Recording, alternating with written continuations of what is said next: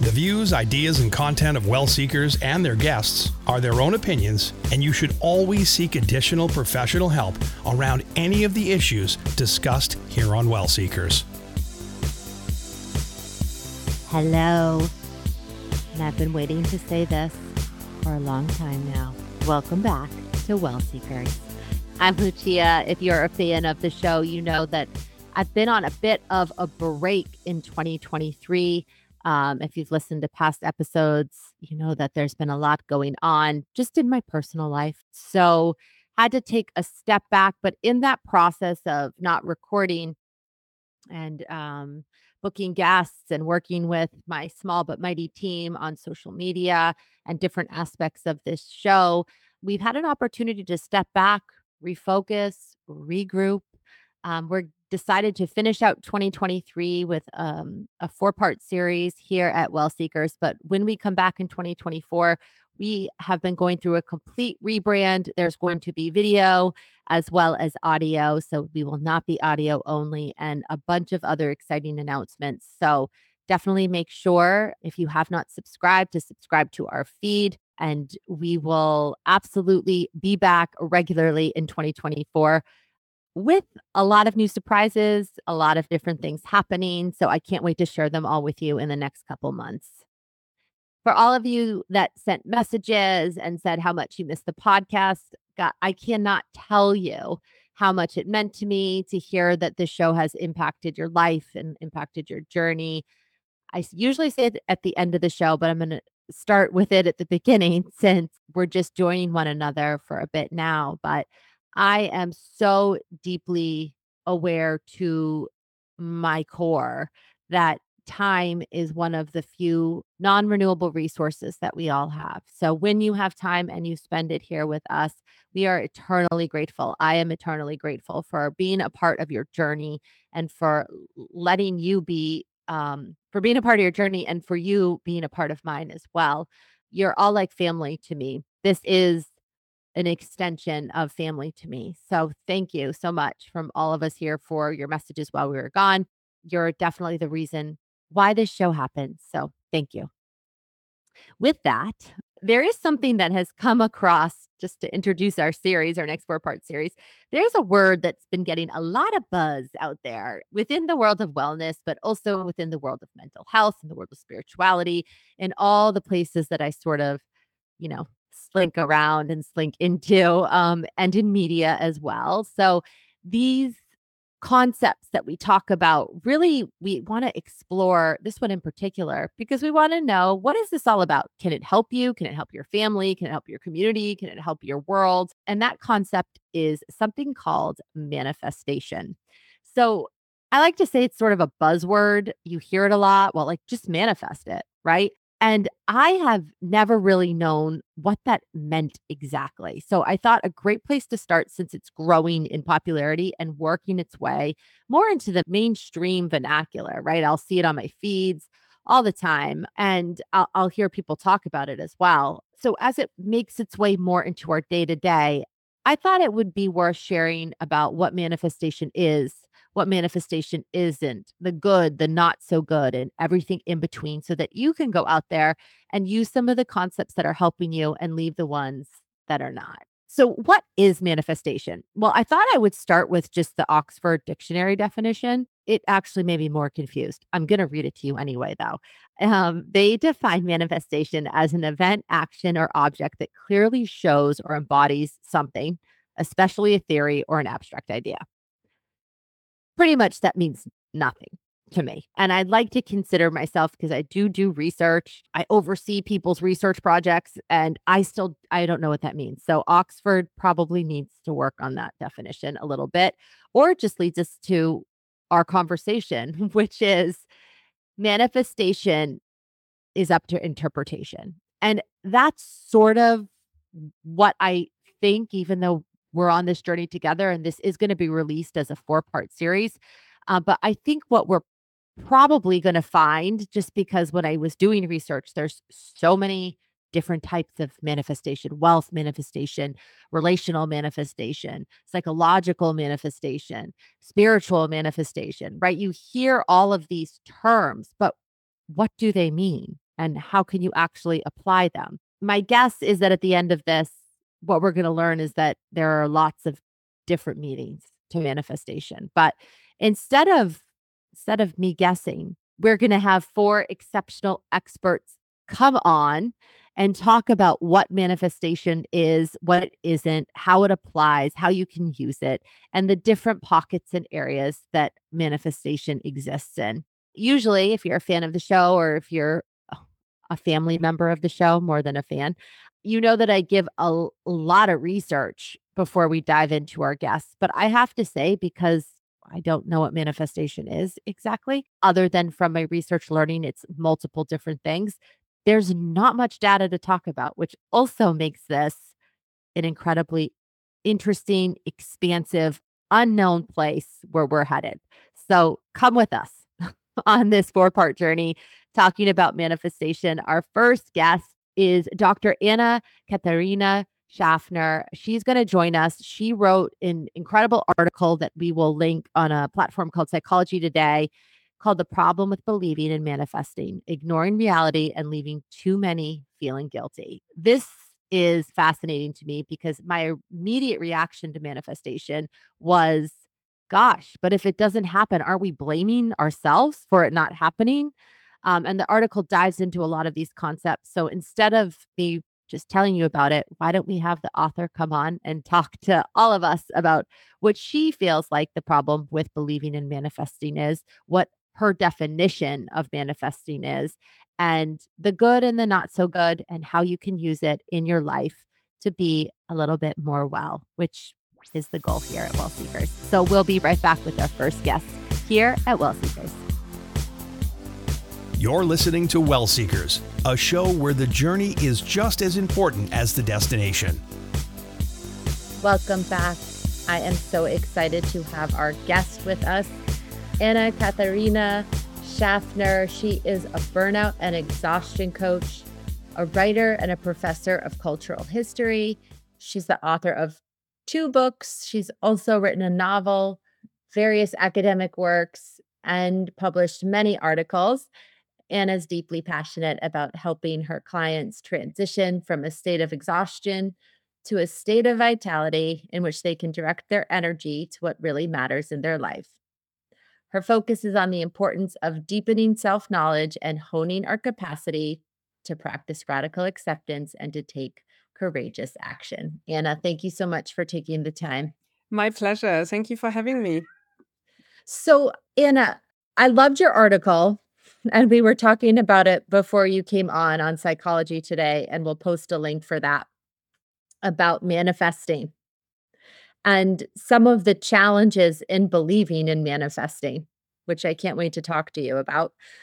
Um, but first, could you give us some background on how you got into what you do and what you do currently? Yeah, um so I used to be in academia and I still I still have one foot um at the university so I still teach but I um my research uh, took me into you know the areas of exhaustion and self improvement, and I've always really been interested in psychology and a long history of psychology and how ideas evol- evolve across cultures and across time spans.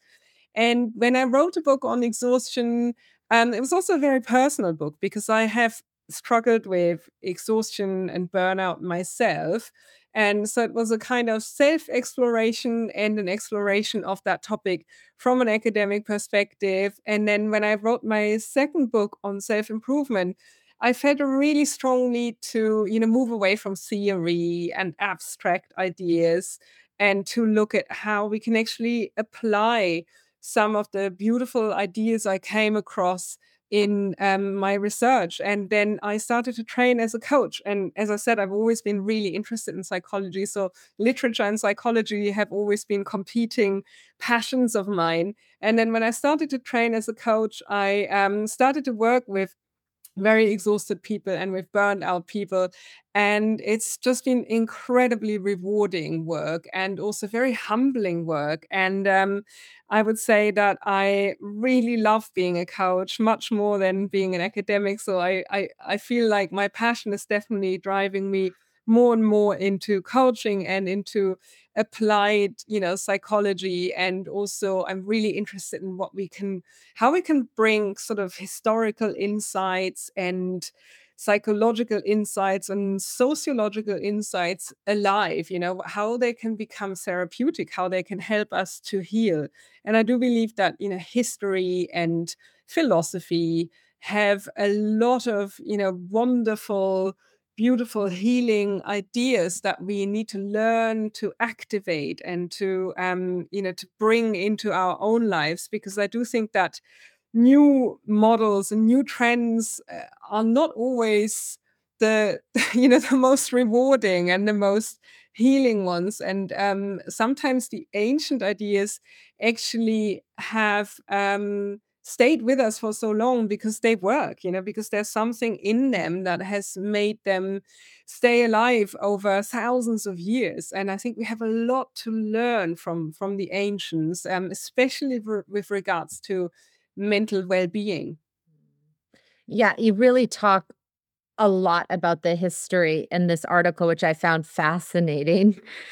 Um, can you tell us a bit about the history of manifesting? Yeah, so you know when I I noticed that you know manifesting has popped up again as a massive trend in 2022 last year.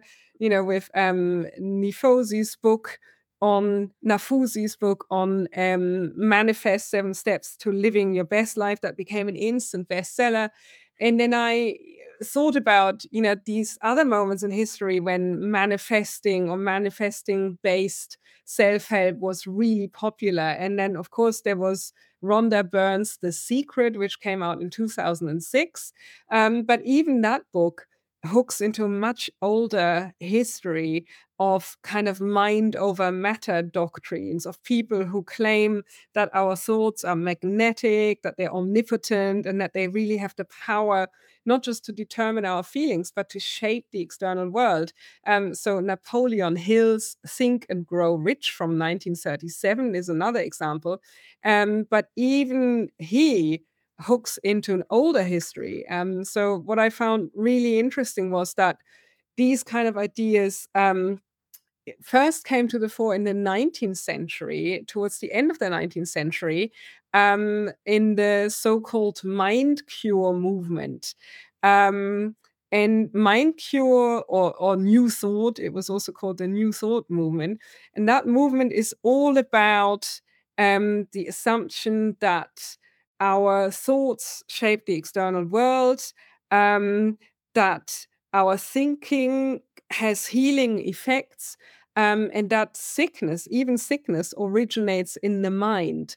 Um, and there were some influential theorists, such as the American clockmaker Phineas Parkhurst Quimby, who basically argued that um, all disease is nothing but a false belief that manifests in the body in the form of physical symptoms. Um, and uh, that idea of, you know, all illness being in our minds was also explored by Mary Baker Eddy, who um, created the Church of Christ Scientist sect. It's a Christian sect. Um, and they also really pushed the idea that sickness can be cured by prayer alone.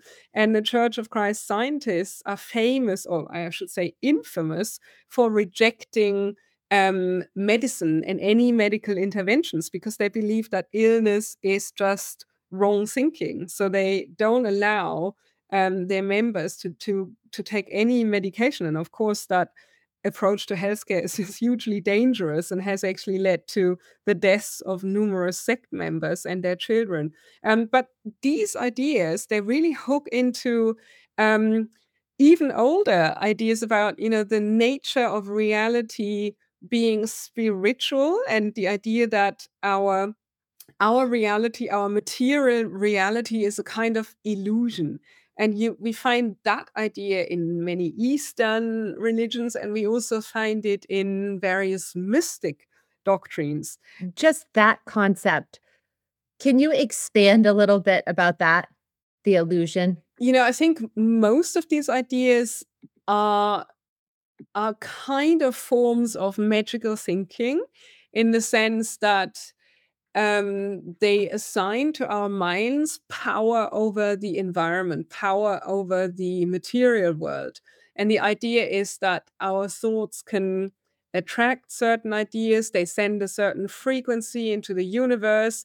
And you know, quite a lot of um, people who believe in manifesting also sound uh, uh, also cite um, quantum physics as as proof for what they believe in. And and the idea really is that the material world is kind of an illusion or something that we can influence by you know emitting just the right frequency of thought just the right kind of energies into into space so when you're talking about this concept of mind cure tell us a bit about how that comes into manifesting as we see it today. Yeah i think that's a great question. I think you know manifesting is also rooted in the idea that our thoughts are omnipotent and that if we can only control our thoughts and if we can ensure that our thoughts are positive at all times,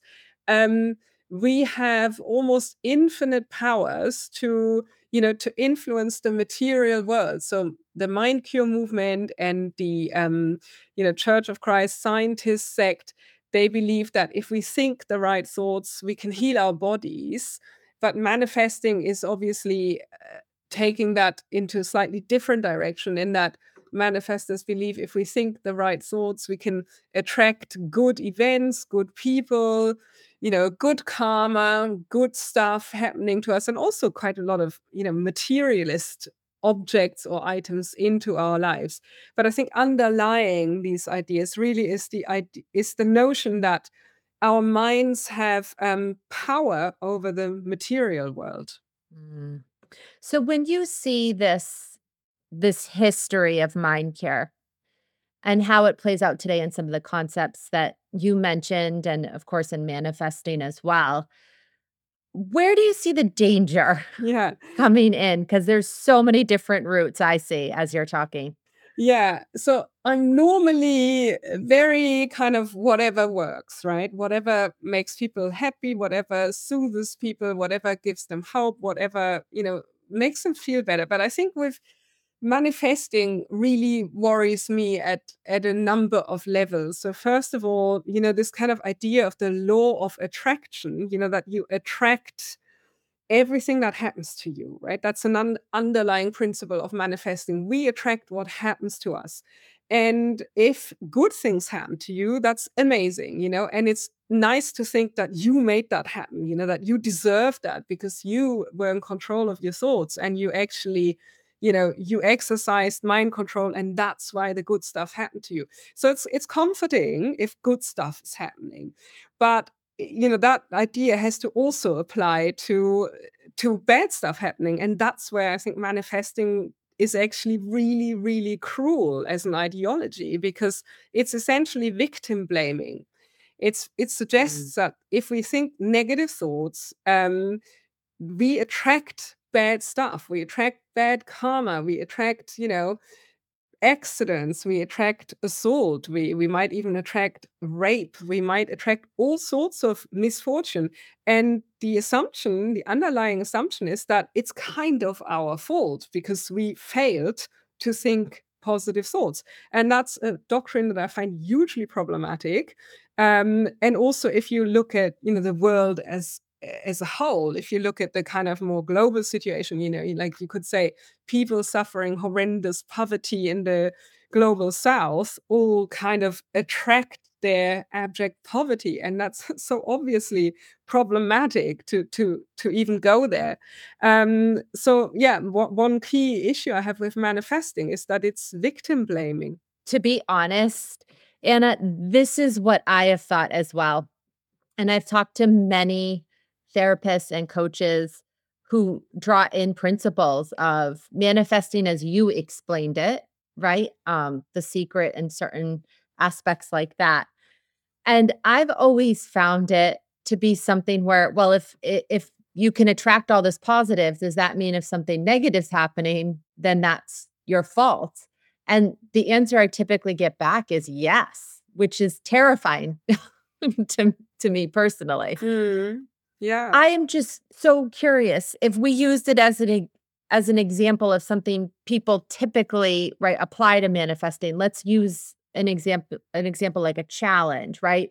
If you're not finding the love of your life, what's an alternative sort of mental health explanation that you could offer someone that isn't well you're just not manifesting correctly does that make sense yeah yeah um yeah i i you know personally i i think and, and, and that brings me to another your, your question brings me to another point i find problematic about manifesting. In manifesting is a kind of quick fix solution that doesn't require genuine learning and genuine growth and genuine long-term effort. And i do think most of our psychological challenges do require all of that um, and the problem with manifesting is also that if you don't you know if you if you just repeat empty positive mantras, you don't learn anything, right? You don't gain any insights about yourself, about how you may relate to others. There's just no growth. There's no learning opportunity. And I do think, you know, the example you just brought, Lucia, is um, is a good one. You know, if if you if you struggle to find um, the love of your life, I think what we need to explore is um, our patterns, our behaviors, how our childhood history has shaped us, how it might still influence us in the present. So my my hunch would always be to deepen self knowledge, and then to take you know very slow, gradual steps towards changing our patterns and working on our behavior. Um, and and that's work right? I mean there's a reason why why inner work is called inner work. It takes effort it takes time it takes courage it takes perseverance and real commitment. Um, and that can be painful as well you know like gaining insights about yourself is not always pleasant. That can take us back to dark places in our past or it can also just seem really hard and, and scary but I do think it's really the only way in which we can grow and in which we can address our personal challenges. Mm, no, absolutely. are there any examples that you have of people who have been harmed by manifesting that you've seen as clients? Because I can think of some, per- not professional, but I can think of personal stories. Hmm. Yeah, I think I I mean what I struggle with in my work is when people blame themselves for what happens to them. I always find that very sad and very um yeah, very kind of upsetting to behold. And I do think manifesting has that effect on many, you know, that they actually take they assume agency where there is no agency. They assume that something happens to them because of something they did.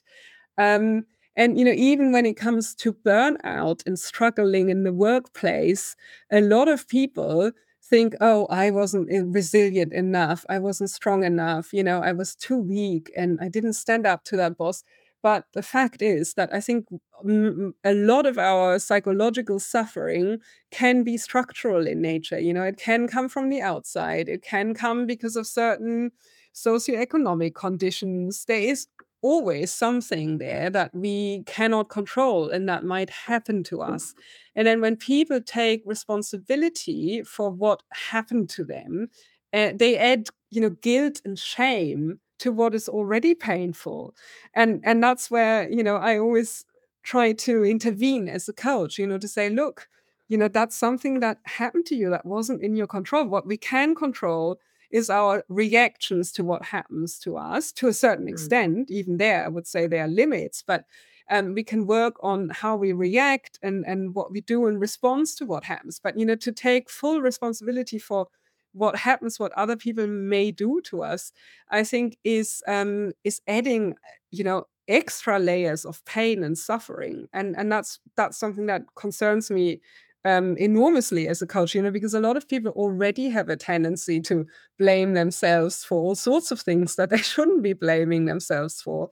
And again, I've just seen it used for what you just described, where it's there's a systems issue potentially causing distress, and then the person takes it on as something they didn't will into happening if that makes sense. Mm, yeah. Why do you think this trend of manifesting has gained so much momentum worldwide? Yeah, and you know, and there would be more gentle in my analysis because I do think manifesting uh, is soothing as a as an idea. You know, it's nice to feel all powerful and omnipotent when it goes well. You know, when when when good things happen to us, it's it's very nice to think that we deserve them and that we made them happen.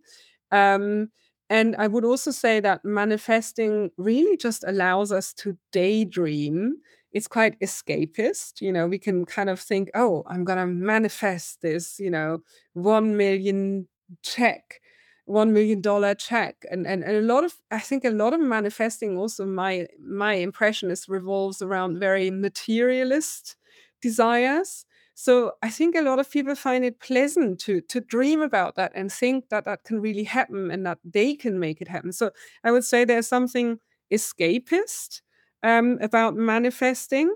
Um, and it's it's also like it allows us to imagine a better life, you know, in which all goes well, in which we are successful, rich, desirable, beautiful, you know, always socially at ease. There's something soothing about that, and I understand that.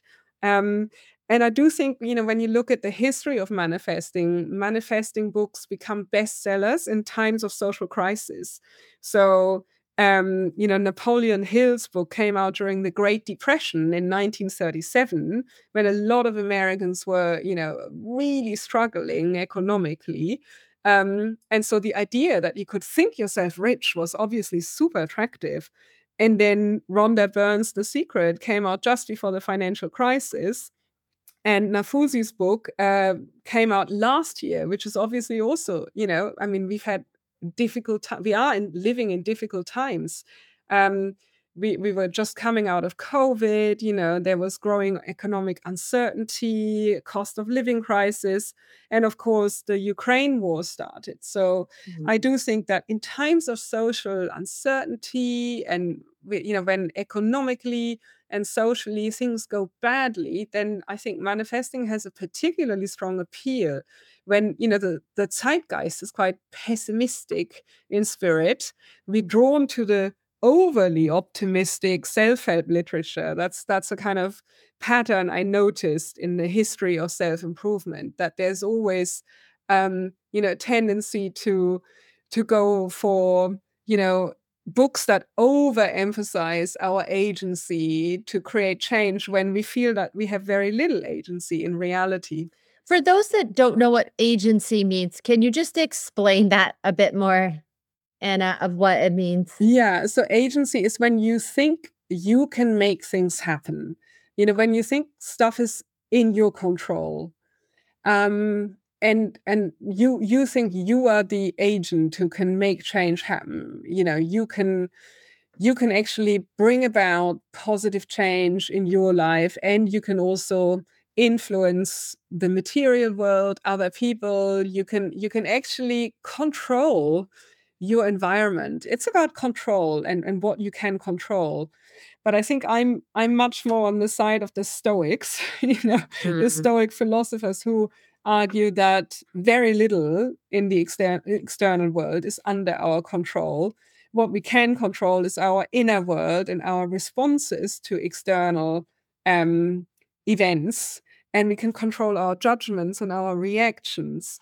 Um, but we can't really control other people. We can't really control, you know, what happens to us um, when we when we encounter others.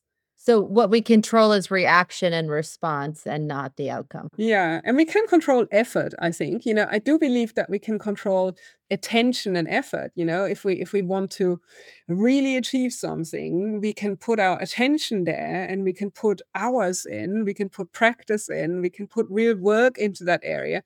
That's something we can control. Um, but we can't mm-hmm. ultimately control the outcome of our effort. Mm-hmm.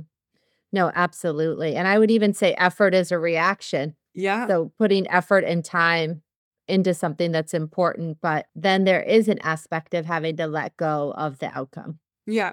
Yeah. And not blaming yourself if it doesn't come to fruition. Yeah. Are there any aspects of manifesting that you feel like are useful? Yeah, I mean, I've been overly negative so far, and I would say that generally speaking, um, and you know, and psychological research has has provided a lot of evidence for that. General, generally speaking, optimistic thinking is better for us than pessimistic thinking. You know, and that a positive mindset, a growth mindset, um, an attitude that is more like can do problem solving will result in in better outcomes in life. And um i do think that's true but i think manifesting goes well beyond optimism or um you know like a, a kind of let's let's try and fail and try again kind of mindset. But it is definitely the case that um optimistic thinking helps. You know we need to have some kind of trust in um, the fact that our future could be better than our present, that what we do matters, and that our efforts will matter. So, you know, optimism is is is a positive quality to have.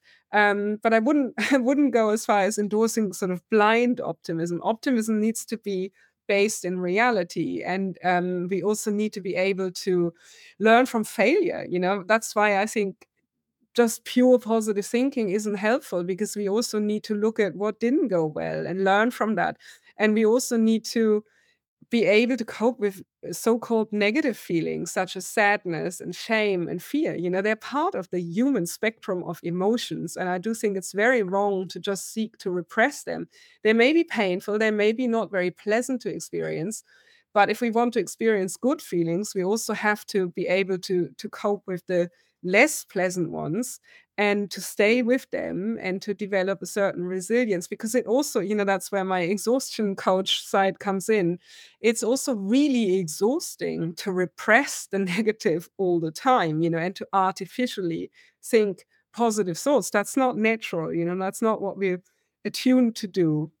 And it costs energy you know oh. if we constantly try and repress the negative that costs us a lot of energy and the negative will kind of bubble up and burst out because what we what we resist pers- persists. You know, I think mm. repression is, is never a good strategy. I, I also think it's not the goal, right? I mean, if we look at it from the lens of mental and emotional flexibility, which should be the goal, right? Of being able to handle any emotion or situation, whatever that is, I, think that there is a toxic element to it when you're saying there's something wrong if you're feeling an emotion that's often coded as negative. Does that make sense? Yeah, absolutely agree with you, Lucia. I think psychological flexibility, uh, as you say, is completely what we should be aiming for. And, you know, train, and we should train that like we would train a muscle, you know, like we would train underdeveloped muscles in the gym. We should just kind of get better at staying with feelings we may not like very well, like sadness. You know, sadness has a function.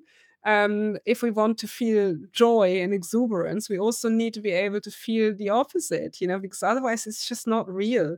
Um, and yeah, absolutely, psychological flexibility should be the aim. Mm.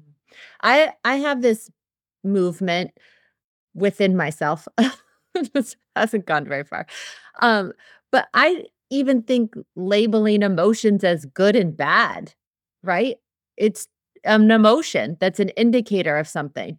Absolutely. Fully agree with you. You know, even even to like we we're so afraid of sadness and feeling mm-hmm. sadness. And yet, you know, sadness can actually be it can be okay. It can put us in touch with ourselves. And also when we have the courage to feel what we're really feeling, our emotional states change you know they're dynamic they don't stay the same. It's not like if we if we allow sadness we won't be in a pool of sadness forever you know? Our emotions are very very very dynamic. They they just change state. If you allow yourself to feel your sadness you will be sad for a while and then then something else will emerge.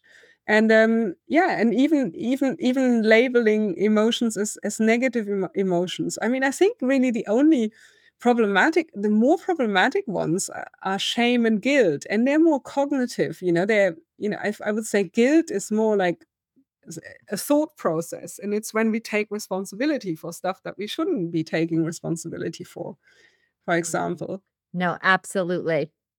And I just had two more questions if you had time. Could you just explain how you see mindset versus manifesting? Because I do think sometimes there's this wide range of what manifesting means now. And I think it's become a buzzword when sometimes people are talking about mindset more.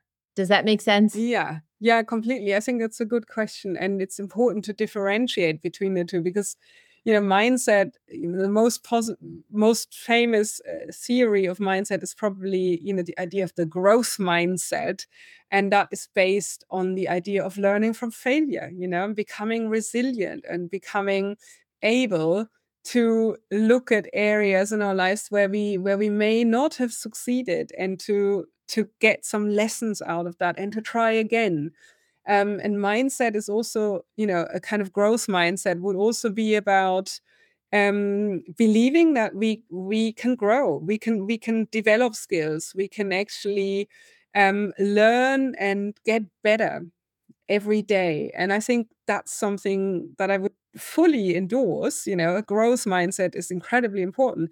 And the opposite of a growth mindset is a fixed mindset where we think, you know, our skills and our capacities are written in stone, they're fixed, we can never change or enhance them, and our futures will not not ever be better than what we have now and that's obviously kind of you know that would make people feel helpless and um, pessimistic and they probably wouldn't take action on on trying to change their lives. I, I do think mindset is very different from manifesting. You know, mindset is a kind of readiness to to learn and to see life as a as a process, as a learning process. Yes, thank you for that. I feel like that was so important to clarify because I know that, especially on various social media, I think sometimes people are talking about mindset, but using the word manifesting. Yeah. Yeah. Yeah, that's the problem with trends, isn't it? You know, they become such buzzwords and everyone kind of jumps on the bandwagon and and and it's I think very important sometimes to to step back and say, okay, what does that term actually mean? And what are the implications of this? You know, if you think it through, what what am I subscribing to here? Mm-hmm. No, absolutely. And just one last question. I'm curious if someone is thinking they're in a situation where maybe they were following the manifesting rules and things weren't going well and they're looking for other directions and paths and methods what are some of the methods that you would encourage them to explore a bit more? Hmm. Yeah, see, I, I I believe in in some of the older models, you know, the ones that have been with us for centuries or even millennia. I do think we have a lot to learn from ancient philosophers and ancient wisdom practices, and a lot of modern self-help actually builds on on older ideas and it can be very helpful to go back to to some of those um, older sources. So personally, I'm a big fan of Stoicism to an extent. I mean, Stoicism has its blind spots as well, and I do think um, Kaizen is is a beautiful idea. I don't know if you've heard about Kaizen, but it's the art of incremental change. So it's the opposite of manifesting in lots of ways. Um, Kaizen is a kind of Japanese philosophy of very small step progress, you know, incremental, persistent progress. And it's about taking one step at a time and changing small things. And that will have a cumulative effort. And when we try, try and tackle small things, our, you know, system that wants, uh, that wants to keep things as they are won't get too alarmed and um, with kaizen every little improvement helps you know and it's it's more I think Kaizen allows us to see life more as a, a, a slow learning journey um, and also to enjoy the process. You know, I think process is something that is also missing in manifesting. Like people are very focused on outcome, but but there's also how we get to what we want and that should be enjoyable and fun as well um, so I would say, yeah, look up Kaizen, the idea of Kaizen. That's a really, really, there's some really good books on Kaizen. Um, it's the art of incremental change. Thank you so much, Anna. Anna Katharina Schaffner, thank you so much for taking the time to speak with us. We're going to have all her links, ways to get in touch with her, and of course, that article from Psychology Today. Thank you so much, Anna, for your time. It was a pleasure. Thank you. We'll be right back.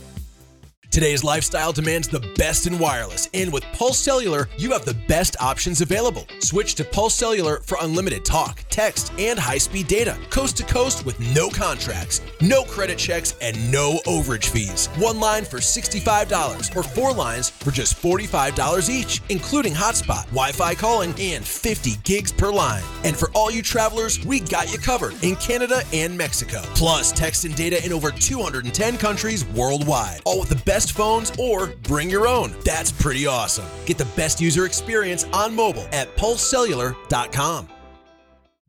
Thanks for being part of the Seekerhood. We couldn't do this without you. Now, back to the show. Thank you so much to our guests and welcome back to Well Seekers. Wow, what an incredible starting place as I said, I think, and we t- we started to touch upon it a bit. I think there's going to be a lot of different definitions to manifesting, but if we're looking at it from a treatment perspective, a psychological perspective, oh, what she shared was exceptionally powerful, and I can see where there are pockets of challenges if you're using a very specific definition of manifesting and a very specific way as a psychological approach, as a treatment approach, right? Now, as we said in the intro, there are lots of different approaches to manifesting. That is what I've learned in my research. And so the next three episodes are going to talk about some of those different approaches a more spiritual approach, a more human design approach. These approaches, I think you're going to find could be incredibly useful and not in the way that we were just talking about I think I said this at the beginning as well, but what I'm learning is that manifestation is a broad word. It's not even defined by the Oxford Dictionary. They don't even know what it is. Right. So if Oxford doesn't know what manifestation is, then we've got to do this journey. We've got to talk to our guests and figure out what concept of manifestation works for you, works for the people you love, and how you can use it to make yourself and the ones you love better. Before we let you go, just to let you know, we're going to release all of these all at once, even though if you've only seen one promo, they're all going to be here. Anna Katharina Schaffner's article is going to be linked. All our info will be linked. And of course, if you haven't subscribed, make sure to subscribe to our feed so you can be an official part of our family and follow us on Insta at Well Seekers. You can follow me at Lucia Naz. And we are going to be heading into the land of TikTok in 2024. So bold move here, but we're doing it. So just make sure to check us out and follow us to become part of our family. If you just want to listen, you're still welcome to the family. Um, you're still part of us. So, from everyone here at Well Seekers, we know you have lots of choices. So, thank you for spending this time with us, for being a part of our lives, a part of our journey, and a part of our family. It truly means the world. We'll see you next time on Well Seekers. How would you like to join the conversation? Email us anytime at hello at wellseekers.com.